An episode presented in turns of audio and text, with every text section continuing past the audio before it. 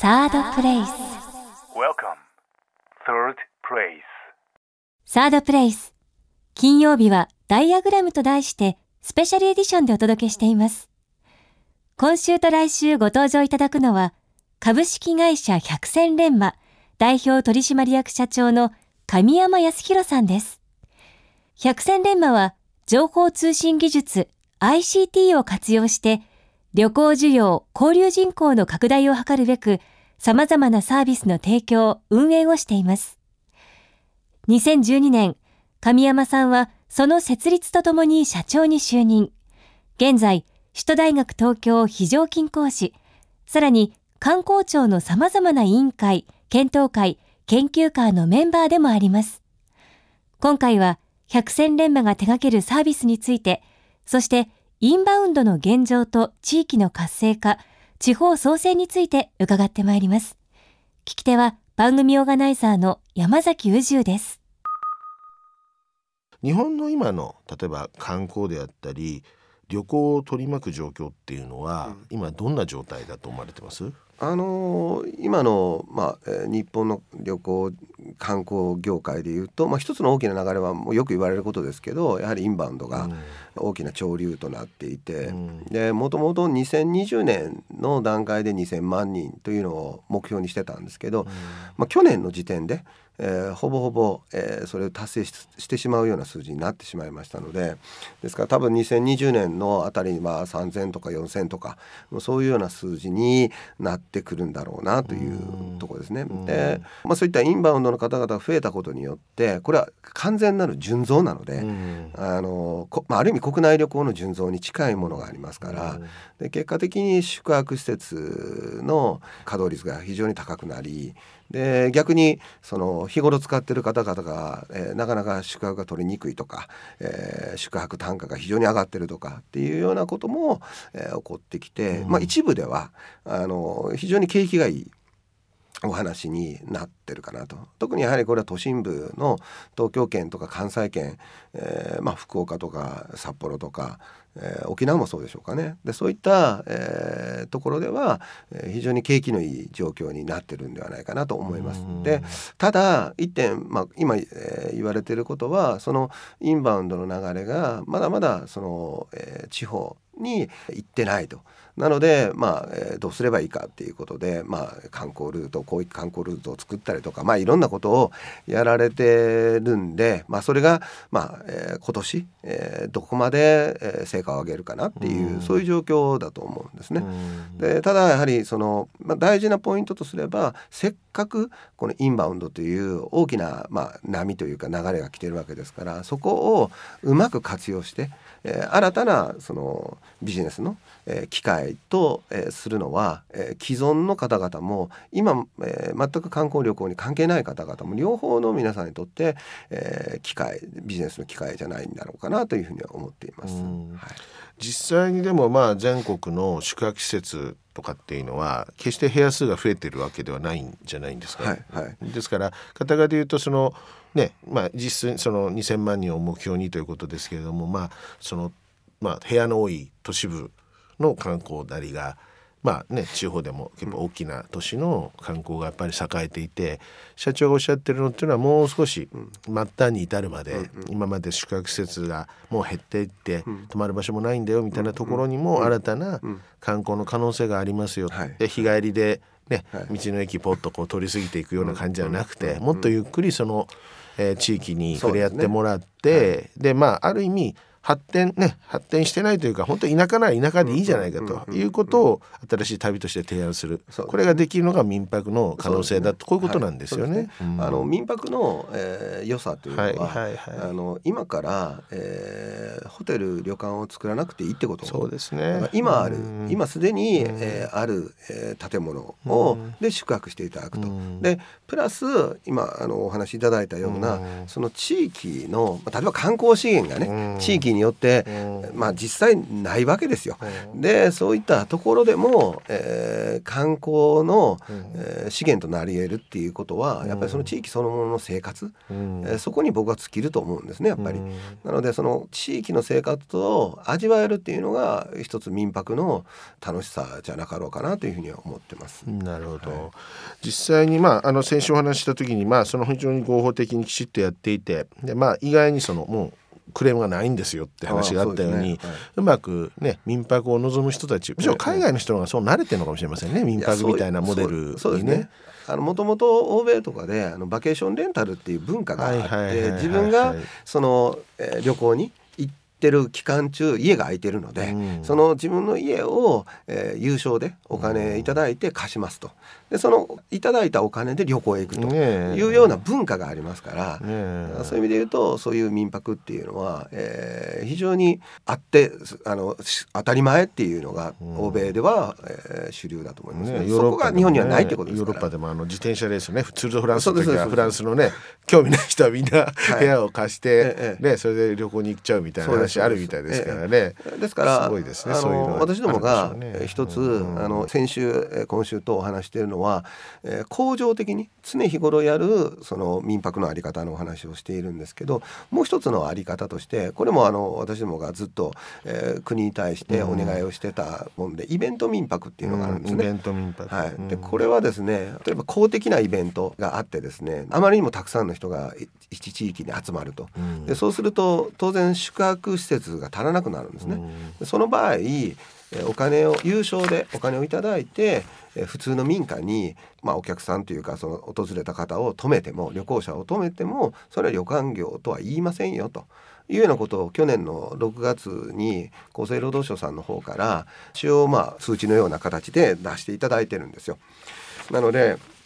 今後イベント民泊という、えー常日頃は民泊はしてないけども地域で大きなお祭りがあるとか花火大会があるとか極端な話それこそオリンピックがあるとか、えーそういったその期間だけたくさんの方が集まってどうしてもその期間だけ宿泊施設が足らん。そういう時には民家に泊めるというようなそういう仕組みはこれからどんどん増えていくと思いますし、うん。それを一つ合法であるという見解を国としては出していただいているので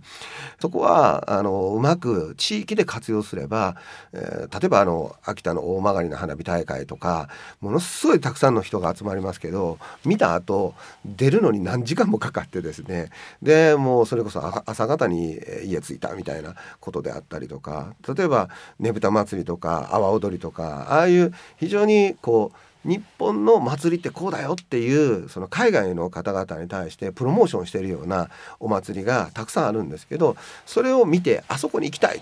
ていうふうに海外の方が思ったとしてもじゃあ行きますってなった時空いてないわけですよ。宿が空いてないわけですねだったらそれを民泊で受け入れてあげてえでその日本のえディープな文化っていうのを感じていただくっていうのは一つのあり方だしその地域にも経済的効果がしっかり出てくると思うんですね。でまた例えばあのこれ少し応用編になるかもしれませんけど例えばあのキャンプ野球のキャンプとかで宮崎とか沖縄行くじゃないですか。そうするとその期間ものすごくホテル旅館が、えー稼働率が上がってパンパンになるんですね。でその時に民泊をやってで例えば巨人ファンの人は巨人ファンの家に泊まり阪神ファンは阪神ファンの家に泊まると。そうすると毎日酒がうまいわけですよやっぱり、でそういうような、えー使い方っていうのもあるんじゃなかろうかなっていうふうに思っています。なるほどね、だからその何かキーワードがあったり、はい。ね、イベントとかあったりとか、はい。なんかそういうのつながりで、はいえーそのタイミングだけはい民泊をやるみたいなってのも,、いうのも仕組みとしてはありかな。いいんじゃないかとね。でまあ上野社長おっしゃってる民泊というのはその空き家も含めてなのでねまあ、地域のその空いてる場所を本当にそのねあのインフラをできるだけこう何らかの形でつなげる代わりにそれを民泊施設にしてしまうみたいな形で空き家をうまくはい活用して、はい。持ち主にとっても、ねはい。使わないで空いてあるスペースをもっと活用しましょうということが言えればい。いわけですものね。ですね。でまあ飯の時だけこううち呼んであげたりとかあ持ってってあげたりとかそんなことができればいいってことですよね。はい。うん。将来的にはそういう形が取れれば、あん。の地域のもう使ってない有給資産の利活用になると思いますし、それもしかしたらあの公共財っでも学校とか、えー、使ってない公民館とかでもいいでしょうし、まあ、いろいろなあの使い方はあるんじゃないかのかなというふうに思います。でまあ、今後その地域の、まあ、実際地方の創生と言われてますけど地域の活性化にこの民泊を生かそうとすると今おっしゃったような他に何かアイデアってありますか？あの今あのそのイベント民泊の、えーまあ、延長線上にあるかもしれないんですけどあの地域、まあ、の何ていうんですかねこう良さっていうのは、各地域ごとに必ず少なくとも一つはあるんですね。まあ、楽天時代に後半、えー、地域振興っていうその分野の仕事をさせていただいてその時年間で130か所ぐらいその各地域の、えーまあ、お手伝いをしてたんですよ。でその時にとにかく言ってたのは地域に、えー、宿泊する人を、まあ、去年に比べてどれだけ純増させるか。やはり宿泊施設宿泊する数が、えー、方が増えるとやっぱり地域っていうのはやっぱり賑わって経済的効果もありますからそれを何とかしましょうっていうのをやってたんですけどあのやればやるほどどの地域もあのうちはまあ自然があって食事がうまくてうんぬんでって言ってみんな同じこと言うんですよ。で結局それどこも一緒じゃないかとなってきてやっぱりこの一言をこれを外すとこの地域じゃなくなるようなことだけをやっぱり特化すべきだなというふうに、まあ、その当時は思ってて、うん、で、えー、そういう意味で言うと一つもうコアなものがあればそのコアなものをテーマにした枚数をやってもいいかなと。例えばここは青森の多分リンゴだったらリンゴ、まあ、ニンニクだったらニンニクでもいいですからそのまあリンゴのサミットとかニンニク世界一決定戦とかもうそういうのをその地域でもう日本一は絶対言わない方が僕はいいと思っててとにかく世界一と言い切って、世界一決定戦やるんだというふうに言い切ってでその例えばニンニク生産者の主だったところに世界のところにねこうサミットやりますって言ってこう招待状というか、えー、おいでよというふうに出して大体来ないと思いますけどで来なかったら不先輩と、えー、その中で来た人で勝手に決めるよっていうふうにして決めていくと、まあ、それなりにそこでそのニンニクとかリンゴとかっていうようなことは出てきてでそれが一つちょっとずつでも人が集まっていくとですね、えー、その時に、えー、民泊っていうのを活用する。あの要するにマイスと言われているものを、えー、小さな小さな、えー、集落でもマイスをやっちゃってで全世界から人を集めてしまう。そういうネタを各地域のコアなところ自分のここが一番自慢できるっていうところにに特化して発信をしていって人を集めるっていうことを仕掛けていくことが、うん、えー、結果的には民泊って人と人とのつながりになっていきますから非常にご縁が深くなるのでそのご縁が深くなるということはリピーターあの先ほどお話したプロ野球のキャンプの話もそうですしまた来年来るわっていう話になってきますのでそういうその新たなつながりっていうのを、まあ、作れればなと。でそこはまあ ICT の世界でもありますし、えー、そういう意味では世界っていうのを日本だけで見るんではなくて世界で見てで世界からあの集まってもらうっていうそのスタンスが大事じゃないかなというふうに思ってます。ね、で実際にはですかまあ日本ってその民泊なりしていくそのポテンシャルっていうのはどうなんですかね？あるんですかね？いやそれはすごいすごいと思いますよ。でないとそれこそアメリカであったりとか、まあ、あの中国であったりアジアの各国が私たちと同じようなその民泊予約サイトってもう急激に大成長してもらうわけですね。でその中で一番代表伝っていうか一番もしかしたらいいコンテンツがあるのは日本じゃないかっていうふうに言われてますから。で実際まあ Airbnb 社の日本の代表の方もおっしゃってましたけどあの世界の都市で今日本、えー、国で日本が一番成長してると。っていうふうにやっぱりおっしゃってますし、まあ、それだけ日本、えー、海外の方から見ると日本の方が感じてる思ってるよりもより一層価値がある国だと思いますしそこにその民泊という、えー、カテゴリーっていうのはまだまだ日本の国内では非合法なので 一部合法ですけどそれをまあ私たちやらせていただいてるわけですけどそのまた大きなところ国内業者が誰も取れてないっていうそういうまあ非常にあのバランスの悪い状況になってますのでこれが普通に、えー、ルールがしっかりでできればそのいった民泊の市場というのはもう非常に大きな市場になると思いますけどね。うんなるほどね、特にまあね日本人親切だからっていうことで、ね、いやいや。先週もおっしゃってましたけど、ええやっぱり向いてるんでしょうね、そういう意味ではね。やだと思いますね。ううんん、あの変な言い方ですけど、すれてない。やはりいろんな方々とのまだやっぱりその島国であり単一民族であったっていうところは、あのいい意味でその純であるっていうところがいろんな国々の方々に対してもその純に接しされてるっていうところがやっぱ感じがいいっていうことだと思いますけどね。ね、サービスとしてのおもてなしではなくて、日頃からそういう気持ちが少しあるっていうのが、もうそれがもう多分泊まられた方々にとってはいいから、ね、はいええ。変にその別に人を止めるからっていうんで、はいそういうこと構えてるわけではでなくてね。ね、まあお客さん来た時のはい。おもてなしの気持ちが比較的こう海外から来る人にもええええ多分受けがいいというか、はいむしろなんかこういろんなことされすぎて恐縮だってね先週そんなことをおっしゃる方えいらっしゃったって言いますけども。外の方にとってはね、あのそれだけ、えーいろんなことされると意味がよく分からなくてもなんとなく嬉しいじゃないですか、私たちも海外行った時にえーよく分からないけど一生懸命なんか気持ちよくしてもらおうと思ってやってらっしゃるなっていうのが伝わってくるのでそれだけで十分嬉しいっていうことだと思うんですね。なるほどね、だからそういうねポテンシャルやっぱりまだまだあるんでしょうねいや本当にね。もうそこをやっぱり生かすべきですし、うん。はい、で実際にまあそのインバウンドインバウンドつまりまあ海外からのまあ渡航者を受け入れるということで、い、ろいろ取り組みがあるんですけど、まあ旅行需要とか観光需要これから増えていく中で、既存のそのまあ旅行、まあ、あの旅館をやられたりホテルをやられてるところと、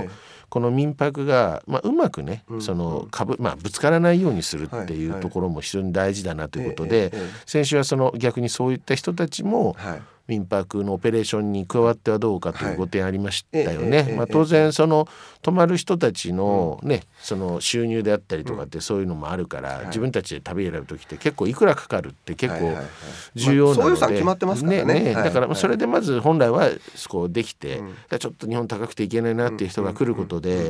いいなという話もあるし、逆にその、えー以外にもその体験型、つまりホテルや旅館が提案できないような体験型とかおっしゃっていたイベントに合わせてとかっていうねその需要がもう100%を超えちゃった時にうまくはい。ホテルがホテルや旅館も活用したらどうかと、ええまあ、こういったところが多分社長の思われている民泊はい。がその今の現業の方々ににね変に圧迫をしたりとかそれをまあそのお客さんを取るっていうことじゃないよっていうその論点なわけですよね。そうですね。ん。ですからあのいくつかのパターンあるんですけど例えばそのまあどちらかというと地域地方で、えー考えた場合でも空き家が非常に古民家がたくさんある地域があってでそこにまあ、えー既存のホテル旅館さんもありますよと。であればその1泊2泊の滞在は今まで通りホテル旅館さんでもう、えー、上げ膳据え膳でやればいいしでただ1週間2週間と、えーじっくりその地域に滞在したいなと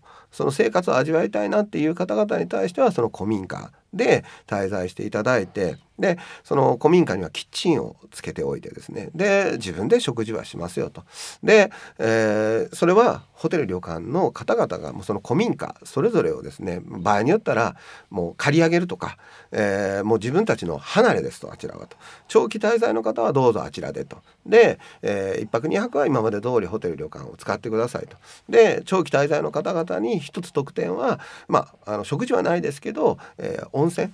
は大浴場は入っていただいていいですよ。みたいなそういう仕組みをすればまあ現代版の当時っていうこともできるでしょうしその古民家そのものの例えばデザインとかコンセプトをその地域ですでにブランディングがされているような日本酒の、えー酒蔵さんがプロデュースした古民家ですであったりとか何かしらすでにブランドがあるところがプロデュースしていくことによって新たなその体験なり生活を味わえるっていうようなところもできると思うんですね。うんであともう一つなんですけどこれ極端な話ですけど、えー例えばお祭りをやる場合において最近若い人の手がないよと。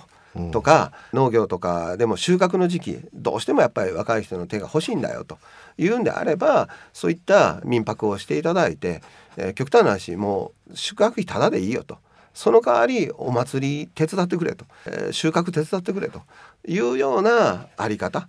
も、えー一つの考え方としてはあってもいいのかなというふうには思いますね。うんなるほどね。まあそういった意味では旅行と ICT、まあ、いろんな IT を組み合わせたというところが、まあ、社長にとってのまず国内なんかは特に若い人たちのマッチングその地域とか民泊とかそういうね新しいそのまあお手伝いしてくださいとかっていう需要とのつながりをやっぱり作るという意味では旅でボランティアをしてくださいとかなんかそういうところにつながるようなサイトの価値というのがあるということでそのサイトを運営されてるってこといいですよね。あの ICT の良さっていうのはやっぱりメディアとしてなんですかね飛距離が長いってことなんですねやっぱり。インターネットの場合はもうそれこそ地球の裏側でもえー、見ていただこうと思えば見ていただけるっていうところそこはうまく活用したいなっていうふうに思いますよね。うそうですよね、はい、まあねトマリーナというサービスと、えー、ステイジャパンというサービスやられてるわけですけれども、はい、特にトマリーナっていうのは、はい、これからいろんなカスタマイズとアクティビティなりをこうくっつけて、自治体と一緒に旅作りをしましょう、そしてねその旅泊まる場所は、うんあの新しいまた体験ができるような泊まり方で経験してみてくださいっていうのは若い人にこう発信できるようなそういうような新しい価値観だし例えば趣味が同じような人たちが一緒にね体験しに行くなんていうのも大人のこうねその修学旅行チックなのもありですよね。で非常にそのねちょっと今までと違った形でこう布団重ね合ってみたいな。たまにそんなんするとすごくあの 枕投げとかすると多分結構楽しいもんですよ。そうですよね。ねだからまああのいろんな旅の形が増えますよということで、まあ、この泊まりーナのサービスもまだまだ発展していくということですよね。はい、これからなんか力を入れていこうと思っている分野この旅行に限らずですけど、うん、なんかこうやっていこうっていうのはあるんですか？究極はその使われていない空室とか空き家とか、はい、そういった部分の、えー、まあある意味シェアリングエコノミーの基本的な考え方を、うんうん、えー、私たちは、まあ、あのネット上で宿泊予約サイトでやっていこうということではあるんですけども、えー、もう少し踏み込んで私たち自身が、えー、この地域のこういう物件だったらこんなことできるんじゃないだろうかっていういくつかあの思いとか仮説があるので場合によってはどうぞやってくださいじゃなくてじゃあ私たちがやっちゃうよと。で一度やってみてでどうかっていうのをまあ成功もあれば失敗もあると思いますけどやっぱりチャレンジしていってでその結果をその地域の方々とか、えー、私たちのサービスを利用している方々にも共有していくようなもう一つ踏み込んだいわゆるエージェンシーでは絶対しないようなことをちょっと踏み込んでリスクテイクしてやっていきたいなっていうのは思ってますよね。ですからあのそれこそ民泊そのものをやったりとかそういう古民家再生をやったりとかそういったこともまあ状況によってはあってもいいかなっていうふうに思ってますね。はい、まあねその百戦錬磨と名付けた理由はね、そので勝ち抜くや負けなしではなくてまず100戦ですから。そうです100戦がやらないといけませんね社長ね。長生きしたいと思ってますね、であとはまあその百戦錬磨が今後その日本の旅行業界にとってどんな立ち位置になっていたいかとか、はい、その旅行者、はい、えー、の人たちにとってどんな立ち位置になっていたいかって、はい、そのあたりいかがですか？いやあんまり大きいこと言うとね、うん、また怒られるかなとは思うんですけどまあもともと思いとしてはねこの百戦錬磨っていう会社を、まあ、世界一の旅行会社にしたいっていうのがあって作った会社なんですね。でやはり世界一っていうことは、まあ、日本の方々は当然私は日本の会社ですからそこはもちろんなんですけどやはり全世界の移動する、えー、いろんなとこに旅行される方々に使っていただけるような、サービスを民泊に限らず最終的には皆さんが観光旅行ビジネスでもレジャーでもどちらでもいいと思いますけど、えー、使っていただけるようなそういうサービスを、えー、私たちとしては、えー、作り上げたいなというふうに思ってます、なるほどね、はい、しかしあれですね私聞いててあの2週にわたって聞いてて思いましたけどあの多分世界一、うん多様なツーリズムのプログラムを持っている会社にはなれそうかなって思っちゃいましたね。ねはい、聞いてて。やりたいなと思ってます。ね、はい、交通機関とかさまざまなところとね、組むことでい。ろんな種類のがね一年を通してこうやっていけるし、はい、ねその雪のあるところらこうね、はい、鎌倉の作ってその中で暮らすとかねなんかいろんなのができるからね社長のそのアイデアやスタッフの方のアイデアそれから地域の人が温めていたアイデアをね旅行にするっていうことがね、泊まるところをね、まあ、変な話選ばなければ、い、ろんな形になるんであれば、すごいツーリズムの、ね価値がこう出てくるかなまあ、いろんな国々の方々のええいろんなその文化であったり、それぞれのその生活の背景が重なり合うと自分たちにとっては全然意味がない大したことないのに、はい他の国からと見えるとものすごくそれは、えー素晴らしいことであり、えーすごくあかっこいいことであったりとか体験したいと思うようなこととかいっぱいあると思うんですね。でそこをやはり私たちとしてはあの全世界レベルでやりたいなと。で2030年ぐらいには全世界で16億人ぐらいの方々が全国をこう全世界をうろうろするって一般言われているんですね。でそのうちのどれだけのパーセンテージをに関わっていけるかっていうのが、えーまあ、私たちの、まあ、世界一になれるかどうかとポイントだと思うんですけど、まあ、それだけ世界の皆さん方にあの使いたいなとあこういうサービスもあってたんよというようなあのサービスを、まあえー100個ぐらいは作りたいなとねいうふうに考えてまずはね100個ね。はい、100まず100個です。買い。占め買えないっていうかですよもっと増えて。しかしね、はい。ますますあのまあ旅行というねジャンルってなんかすごくこう良さそうで僕も知り合いでなんかええ。旅館やったりしてるのいますけどやっぱりなかなか経営が大変でっていうところもええええ。あるらしいしねこれから不安もあるんでしょうけれどもやっぱりそのね社長の力強いリードでこの観光需要とかこれからますます伸びどんどんますから。上げてね、はいでまあやってみるっていうところがね、これからの社長のますますのいえいえ戦もう魅場になる力ですけど皆さんのお手伝いさせていただきたいと思ってます。ありがとうごいざいました。2週にわたって、えーお送りしてきました、えーゲストは株式会社百戦錬磨代表取締役社長の神山康弘さんでした。ありがとうございましたありがとうございました。サードプレイス